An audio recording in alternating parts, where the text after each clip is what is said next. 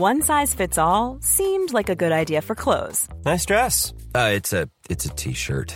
Until you tried it on. Same goes for your healthcare. That's why United Healthcare offers a variety of flexible, budget friendly coverage for medical, vision, dental, and more. So, whether you're between jobs, coming off a parent's plan, or even missed open enrollment, you can find the plan that fits you best. Find out more about United Healthcare coverage at uh1.com. That's uh1.com. Many of us have those stubborn pounds that seem impossible to lose, no matter how good we eat or how hard we work out. My solution is PlushCare. PlushCare is a leading telehealth provider with doctors who are there for you day and night to partner with you in your weight loss journey. They can prescribe FDA-approved weight loss medications like Wegovy and Zepbound for those who qualify. Plus, they accept most insurance plans. To get started, visit plushcare.com slash weight loss. That's plushcare.com slash weight loss.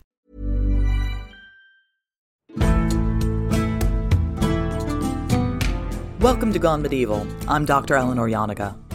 One of the biggest joys for me about joining the History Hit family is hopping around onto our sister podcast to spread more medieval goodness throughout the History Hit network.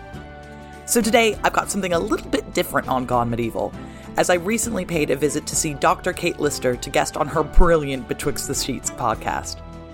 We had a blast talking about probably the most powerful and wealthy woman in medieval Europe, Eleanor of Aquitaine. Kate wanted me to dish the dirt on my namesake. Did she really have a love affair with her own uncle? What was her relationship with Saladin? And how did medieval society take to such a powerful and influential woman? I should just warn you up front that, as you'd expect from Dr. Kate Lister, the things we talk about and the language we use can get a little spicy. So, you might want to brace yourself, or alternatively, find another more benign episode of Gone Medieval to keep you going for the next few days.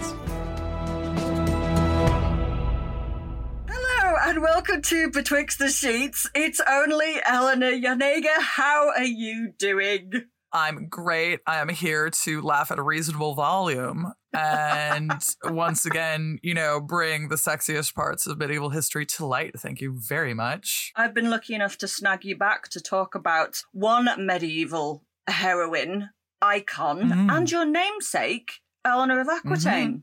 Yeah, that's right. My parents forced me into becoming a medieval historian by naming me jointly after Eleanor of Aquitaine and Eleanor of Castile. So I never had a chance. This is just all nominative determinism. Are Your parents proper medievalists as well. No, they're just cool.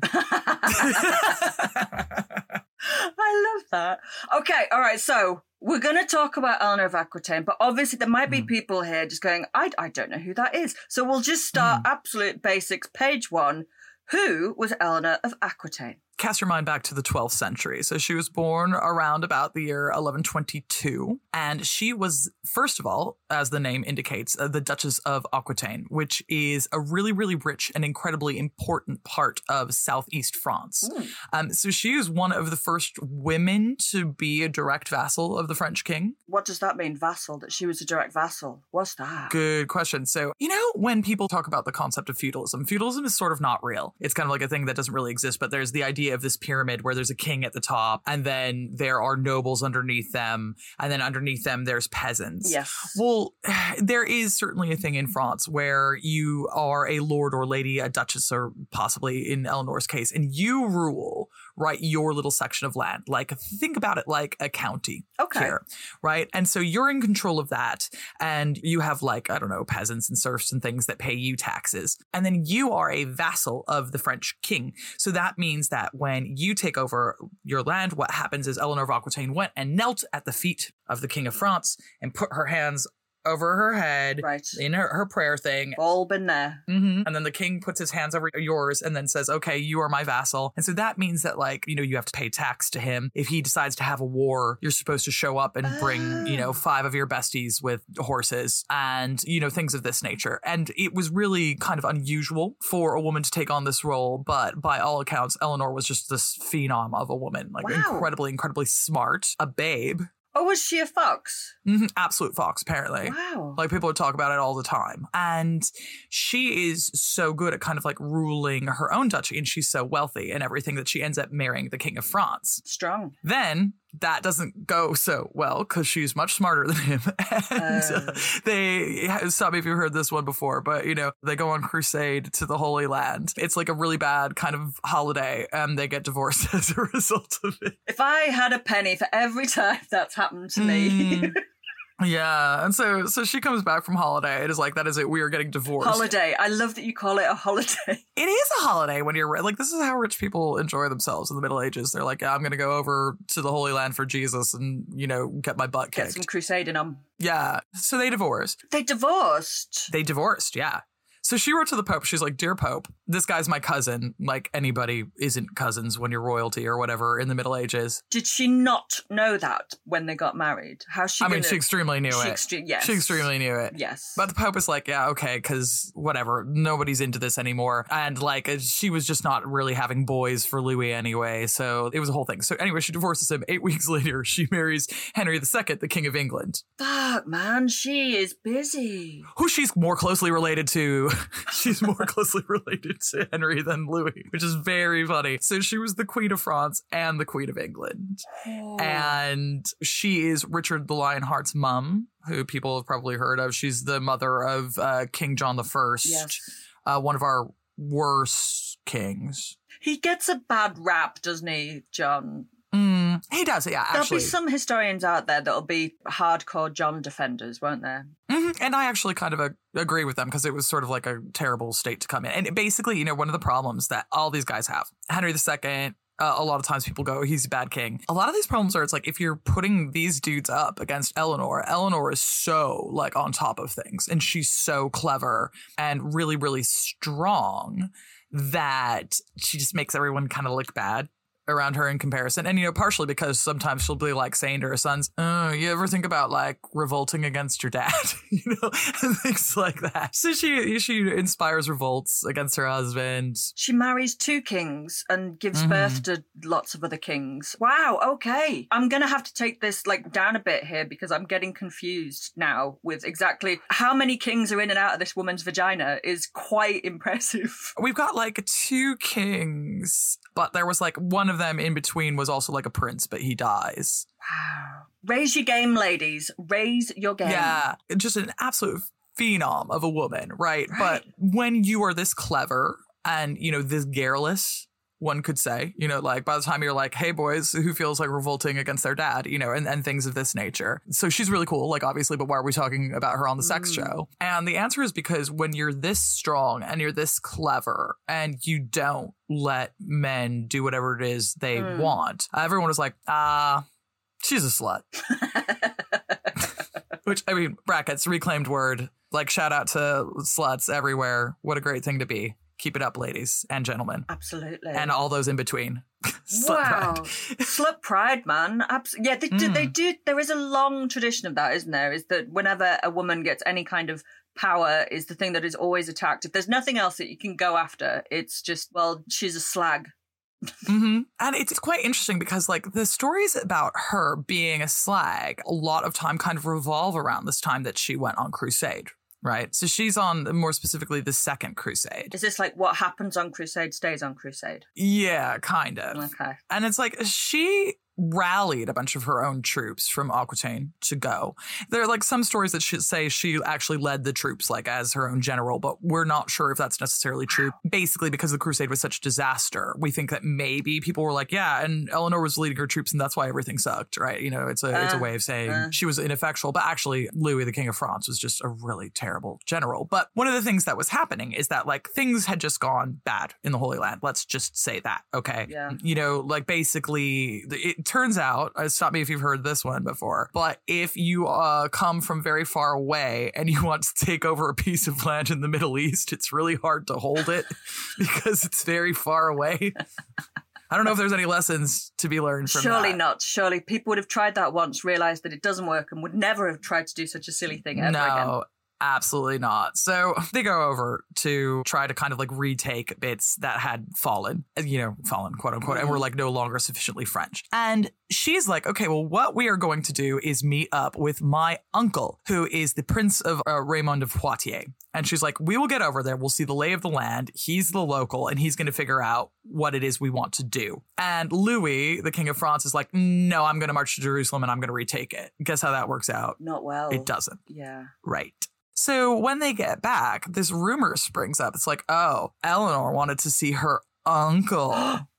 It's gone a bit Game of Thronesy. yeah. And so the rumor is that she was having sex with her uncle. Is that a stretch? I mean, you know, it's a bit Targaryen esque. I mean, it probably is because the thing about it is basically Eleanor is too smart to do something that's stupid. Okay. Like she knows everybody's looking at her. And also, it's your uncle. and it's your uncle. Like, calm down, you know? And it's like, why would she do something that risky, right? But these rumors kind of start swirling Yeah. almost right away. And it's something that kind of comes up over and over and over again throughout her life. And then later, you know, she gets such a bad rap that historians and things later on, and, and I'm talking kind of like uh, 13th century, 14th century, when people write about Eleanor of Aquitaine, they go one step further than this. And they say, mm, Eleanor wasn't having an affair with her uncle. Don't worry about that. She was having an affair with Saladin, oh, which is really funny because absolutely not.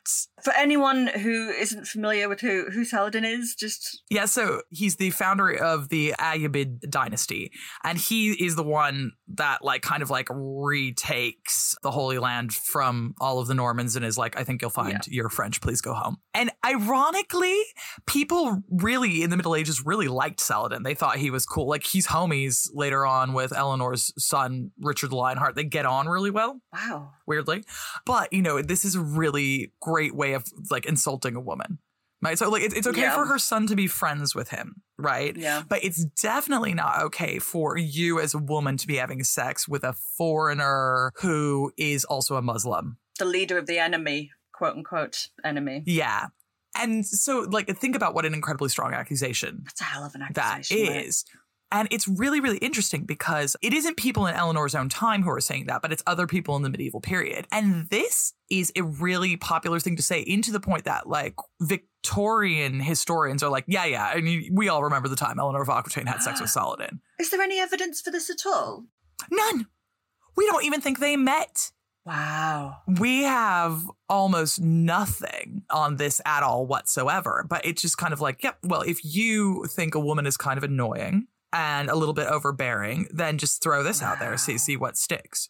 Right. And this especially kind of comes from like the French side of things, where it's like the, these things still kind of get knocked around a little bit, like by the English, for example. So when Eleanor marries King Henry II, he's like 18 and she's 30. Hmm. Well played, Eleanor. But for him, he's kind of like, MILF. yeah, like I've married a pinup girl, whatever, like time of my life over here. But people are kind of like, "Oh, wouldn't she have an affair with her uncle? And then there's like another rumor uh, from the English side that she had had an affair with Henry's father. As if she'd have had the time. I mean, apparently all this girl did was just like meet powerful men and have sex with them. These are all these rumors that kind of get brought up, and people are just, you know, going, yeah, absolutely. So you know that's that's one thing, and we go, okay, sexism. Everybody likes to. People hate to see a girl boss winning They do. as has been noted. Can I take you like right back to her first marriage to Louis? Because I feel that like we kind of Mhm.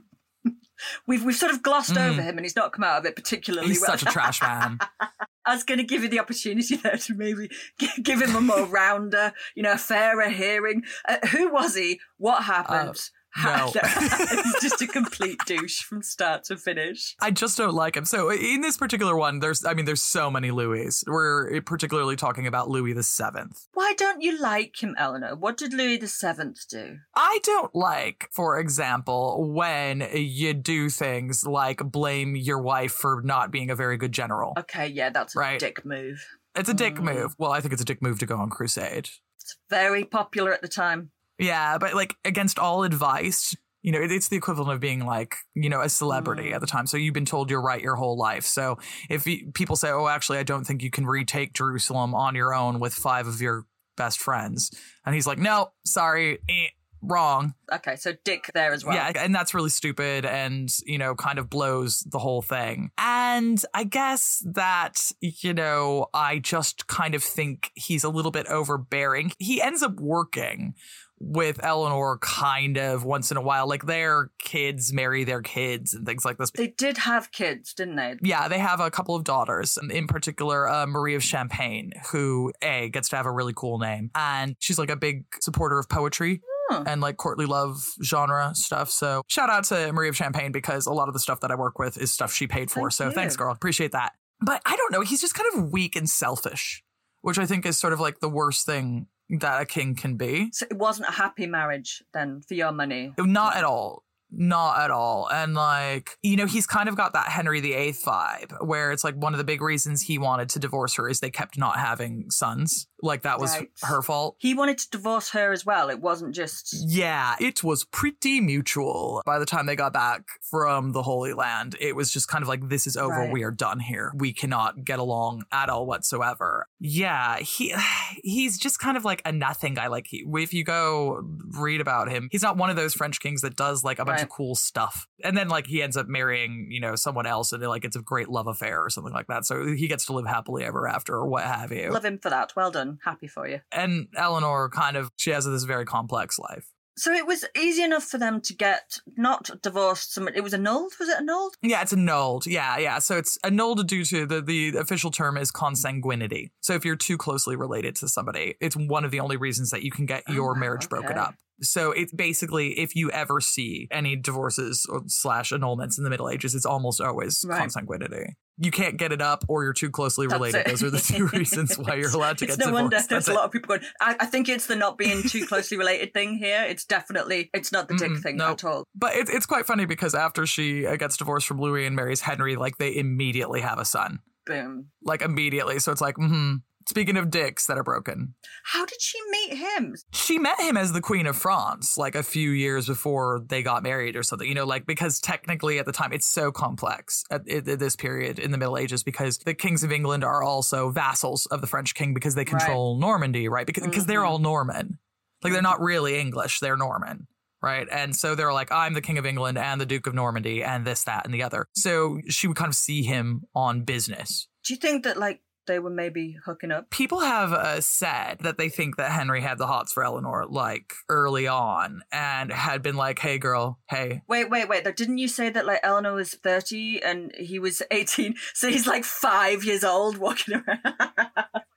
no, He's like 16 and he's like, hello, has like a tapestry of her up on his bedroom wall. hello, 28 year olds.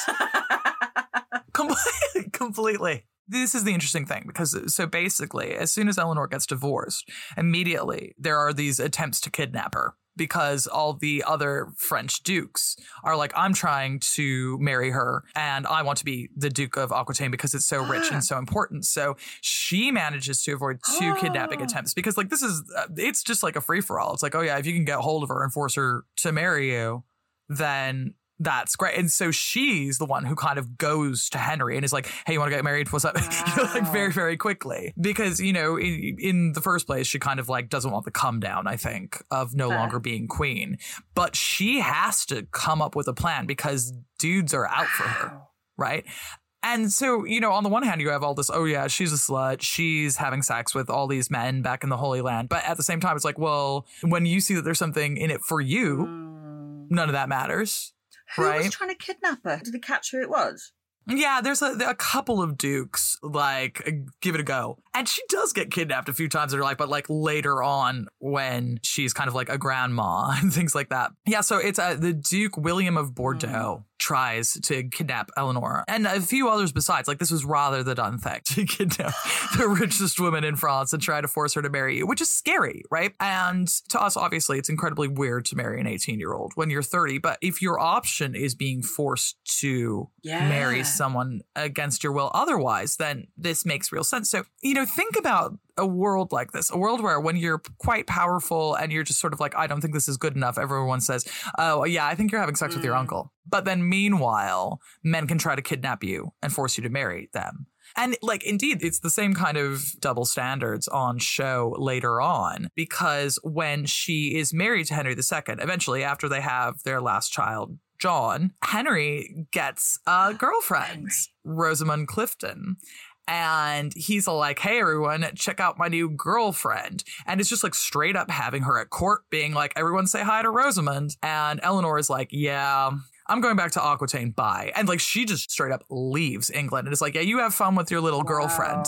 Strong move. That's nice for you. And people think it's like maybe Henry was trying to insult her enough that she would divorce him and he could marry Rosamund. Were they not happy? I know it's like very rare for medieval royalty to be happily married, but you know, sometimes they can at least stand each other. They had a bunch of kids, right? Like Yeah, I mean, I would say that it's it's kind of like ups and downs, right? Because they had a ton of kids. And so, you know, it was going well enough, I guess. They really kind of have, let's see, I'm counting one, two, three, four, five, six, seven, eight. They have holy eight shit kids. balls. And she's like well into her thirties by this point. Well played. Yeah, so she really Yeah. she's cranking them out. like it's just, it's a clown car type of situation in terms of kids. So you know they're doing something right Uh-huh. enough, right? And it's fractious. You know, as I say, at a point in time, the sons revolt against Henry, and Eleanor's like, get his ass. You know, like See, that's a very uncomfortable family Christmas there, isn't it? yeah.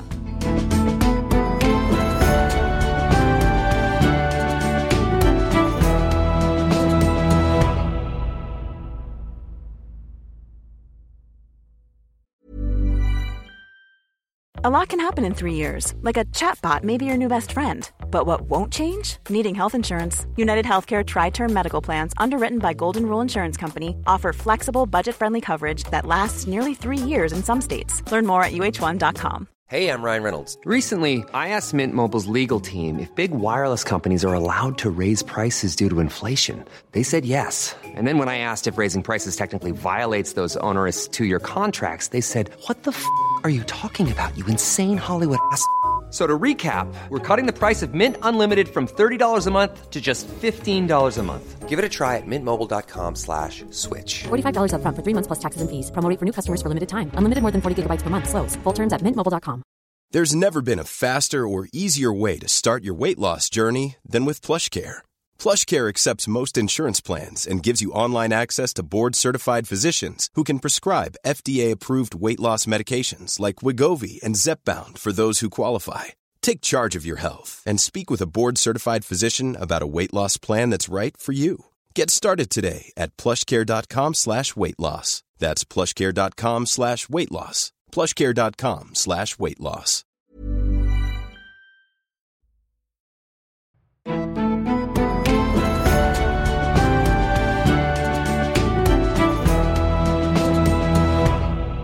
They have all of these kids. How old was she when Henry went, Oh, have you met my girlfriend, Rosamond? So Eleanor's 46 when things start to kind of unravel between her and Henry. So, you know, if you think about it, that's a kid every two years. That is a tired royal vagina right there. Uh huh.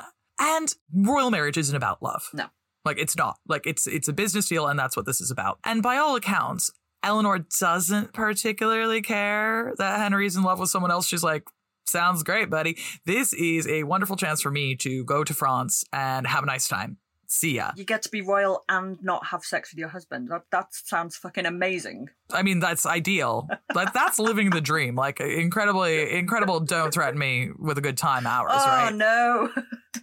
I'll just sit over here at my gold throne. And eh, but meanwhile, here's the problem: is that Henry, the young king, who would have been Henry III, he decides that he's sort of like the equivalent of like a rugby buffhead. He's like really into jousting. He's like a very well-known sports celebrity. I have an image in my mind.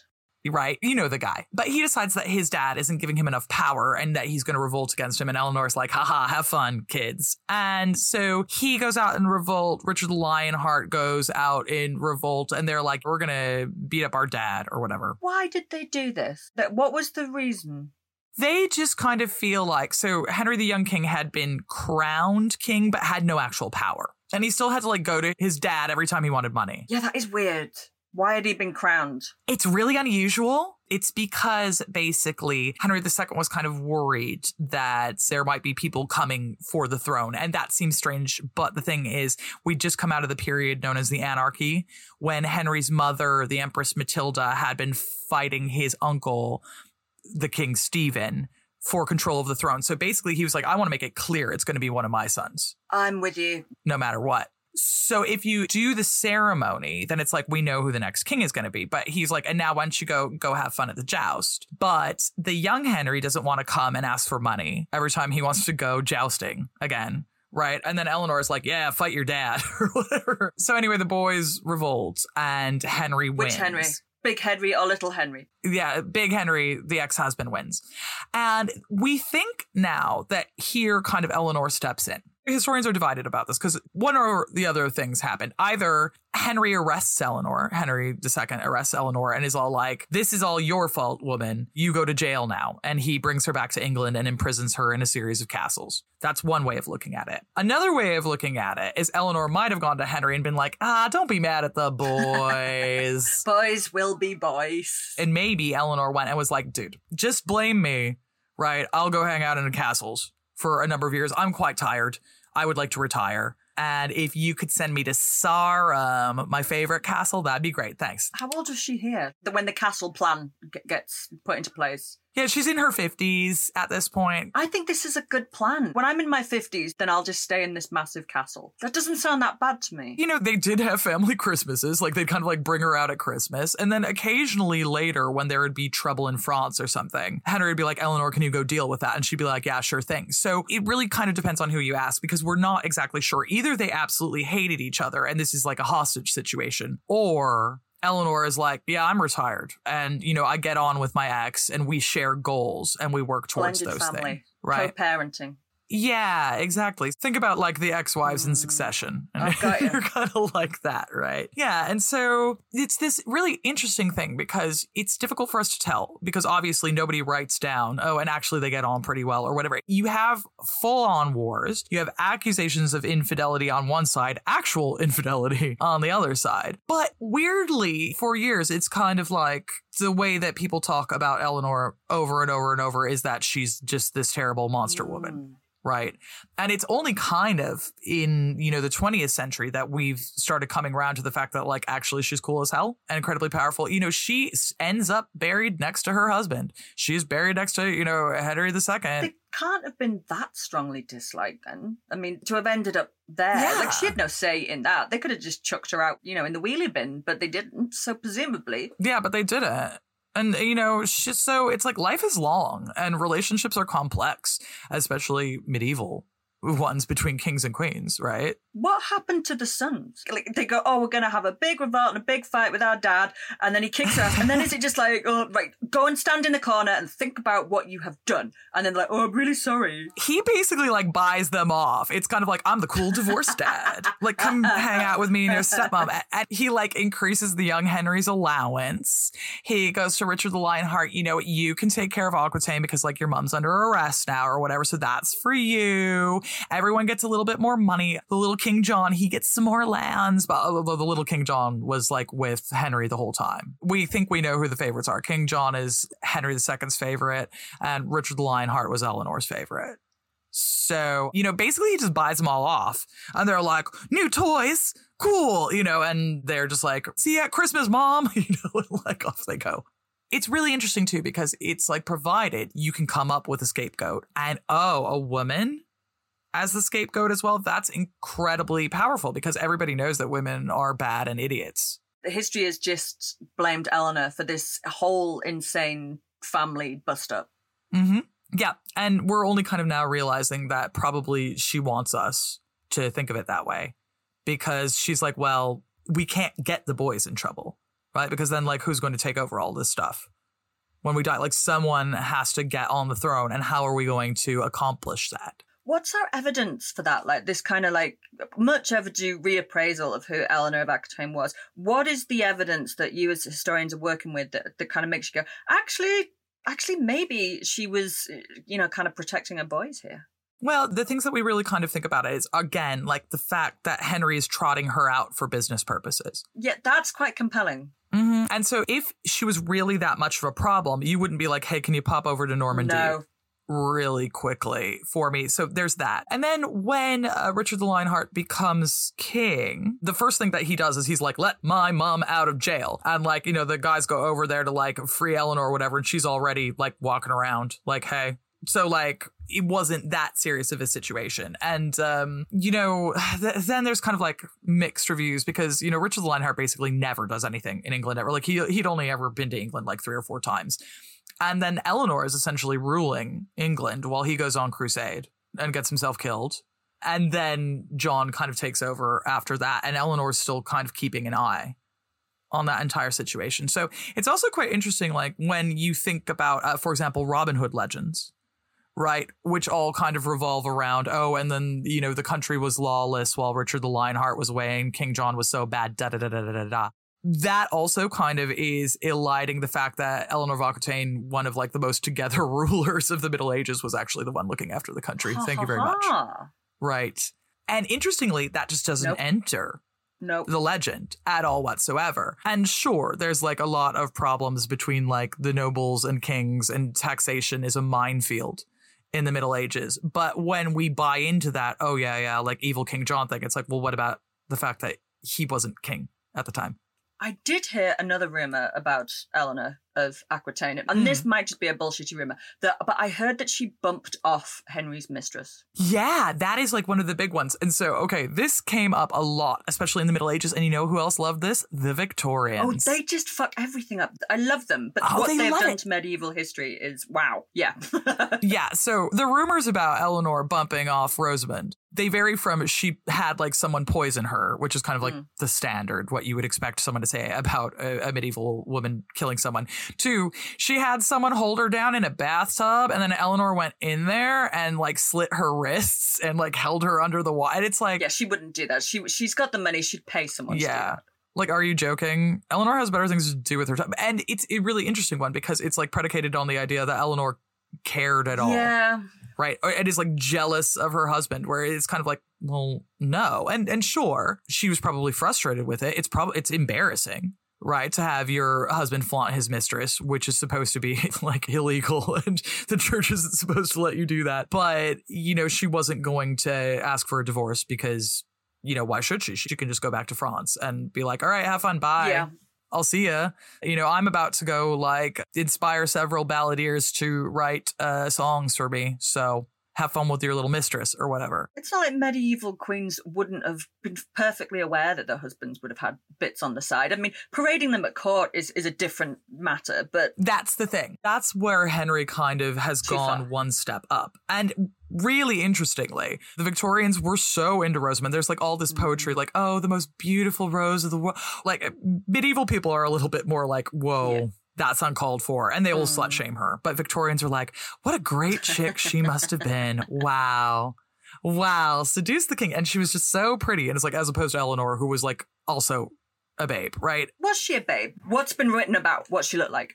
anytime they would mention her, they'd be like, and she's very hot. And now this can be confusing from a medieval standpoint, right? Because you have to understand that when we're talking about women, uh, one of the things that makes it kind of okay that you're a powerful woman is being beautiful. Right? Because the medieval conception of being beautiful is that like you're aligned with God. So if someone is really beautiful, they are aligned with nature, which is to be aligned with God. And so you kind of see that as having a sort of divine right. So like being a really beautiful queen means, oh yeah, you definitely deserve to be queen because look how hot you are. God loves you. Mm, that's my Tinder profile. Yeah, exactly. God must love me. See how hot I am. Please form an orderly queue. And that's kind of like one thing that's going on there is where people are reaffirming she definitively has a right to rule, right? Because she's an absolute babe. So, like, why wouldn't you want her to be the queen? Now, uh, we do know a little bit more about it, where, like, basically. She's described at an ugly age. An at, ugly age? No, she's a, an ugly. She, she's described at a young age as being a perpulchra, which is more Oh, than beautiful. Okay. The uh, troubadour Bernard de Ventadour says that she was gracious, lovely, and the embodiment of charm. is what they say about her. We don't really know though anything about what she looked like looked like because medieval people don't really write down oh someone had this color of hair someone had this color of skin. Really it's kind of starts happening right when eleanor was alive and it's more common in poetry and things like that. Writing down descriptions of what people looked like is a much later medieval invention. So we don't know what color hair she had we don't know what color of her eyes are. We know what the effigy on her tomb looks like and that's about all we've got. So whether or not that's kind of like poetic or not, we don't know. But everyone talks about how hot she is. And medieval people are just weird like that. They're just like, yeah, she's beautiful. And describing it would be useless. Now, I can say that they're in the mind of a medieval person, there's one way to be beautiful, which is like blonde, receding hairline, gray eyes, white skin, Bit of a belly. bit of a belly, small tits, big ass. See, I missed my era. I'd have been such a medieval I know. babe. I- absolutely. You know, like take me back. We must return. We still do that though, to a certain amount. I was, I was just thinking. I would recorded an episode a couple of days ago with Lenore Wright about the history of Barbie, and she made it a really strong case that Barbie is actually an incredible, powerful female figure. She had, she had over 200 jobs. She's been an astronaut. Done this, but it's all softened by the fact that she's incredibly beautiful that it creates it's sort of like the mm-hmm. soft launch of the really powerful woman. It's less threatening if it's like but she does have nice tits too. For some like we still do that. Oh yeah, absolutely. So you know we have this right. They're like, oh, it's okay if she's hot. Like it's not okay. Like a woman, I I would argue that it'd be really really difficult for Eleanor to attain the level of power that she had if she hadn't been beautiful. Because just being like a really really smart and precocious woman who's considered ugly, sorry, but you're not going to get to marry the king of France and then the king of England and then you know be kind of like allowed to do whatever it is you want and wander around. Like that's just not how it's going to be. You have to have that beauty to justify why it is you're there and also to the, like give the men something that their little brains can handle i suppose. So how do things end up for eleanor then? She was under castle arrest which doesn't sound that horrendous with occasional trips to france to sort out um, an insurgency and some weird family christmases how do things end for eleanor So when the boys take over the throne, she still stays pretty involved in the lives of her family. She, you know, rules England, as I say, while Richard the Lionheart's away. After he dies and John takes the throne, she's still really involved in family matters. So, for example, when her daughter Eleanor of England, the Queen of Castile, one of her daughters gets sent to marry into the throne of France, and Eleanor is the one who goes down there picks which daughter it's going to be and then like escorts her across the Pyrenees up into France. And then eventually she takes the very common kind of form of ultimate retirement for queens, which is that she joins a nunnery and dies there. And that's very common. i didn't know that Very common when you're like, okay, I am sick of this. Like, I cannot get kidnapped one more time because, like, Eleanor 100% gets like kidnapped to try to get her granddaughter Yeah, up to would do it. France, and she's just like, I am done. I'm no more kidnappings. That is it. I'd join a nunnery too. Bit of quiet, like a nice Yeah. little garden for you to tend. Although it probably wasn't like that for Eleanor, though, was it? Eleanor in a nunnery was probably not like I'm envisioning a nunnery to be. Yeah, the thing is, there are pretty posh nunneries, right? So you can go and like basically what will happen then is that you are allowed to kind of like say your prayers, read a lot, sing. There's all of your dinners. You're not going to get kidnapped by anyone. And it, it's kind of, in many ways, it's sort of like a retirement home for older women. It's incredibly common if you have any money at all whatsoever to be like, I'm out. I guess that makes sense. Yeah. And that's where she ends up dying at the ripe old age of 82. Wow, she hung in there. hmm She hung in there. It's, like, imagine that you're 78 and you just got kidnapped again. Like, you'd be like, you know what? It's the nunnery. Thank you. I mean, it depends who's doing the kidnapping, right? But yeah. oh, I guess that's true. I think Mhm. I'd still up for the nunnery, just a bit of a quiet life. I can't be doing with being kidnapped at that age, no. My final question to you about this rather spectacular woman, who I, I didn't know all this stuff about her. I really didn't. So I'm so glad that you're here. Was she well liked at the time? Because historians have done all kinds of things with her reputation, but like at the time, if you were a medieval person, did people like her? Interestingly, her subjects in France really like her. Quite popular in Aquitaine for quite some time. Uh, definitely seen as a steady hand on the tiller when Richard is away on crusade. Everyone is like, yep, great, let's get her in. And definitely well liked within her family, certainly, because, you know, this is the reason why, you know, she's shepherding granddaughters various places. So she's got a pretty good relationship with most of her kids, and she's got, you know, like her subjects kind of on side of her. It's more like, well, yeah, you know, you divorce the king of France, and then, you know, his friends are like, she's a slut, having sex with her uncle. I never liked her anyway. Yeah, I didn't like her anyway, you know, and the king has his new mistress and she's moved off to France. You can be like, yeah, your ex wife, what a bitch, or something. And he'll be like, I know, right? High five, you know, and this kind of thing until you need a favor, right? So it's kind of a mixed bag, is the answer. But one of the things that everybody says about her is that she was really, really fun at parties. She was like a really great company. And so she's actually pretty well liked by other nobles and things because, you know, she's the life of the ah. party and very well read, speaks a lot of languages, knows all these things. So yeah, it, it all really depends on who you ask. But if you can find someone impartial, they're generally pro Eleanor. Oh, and Eleanor, you have just been amazing to talk to. I've so much fun talking to you. Speaking about being pro Eleanor, hey, hey. Thanks so much, everyone, for listening, and a huge thank you to Kate for being the best as usual. This has been Gone Medieval from History Hit, and if you like what you heard, don't forget to rate, review, follow the podcast, and tell your friends about it. If you fancy suggesting an episode, you can drop us an email at gonemedieval at historyhit.com. Otherwise, I'll be back again next Tuesday for another episode, and my co host Matt Lewis will be back on Friday. Until next time.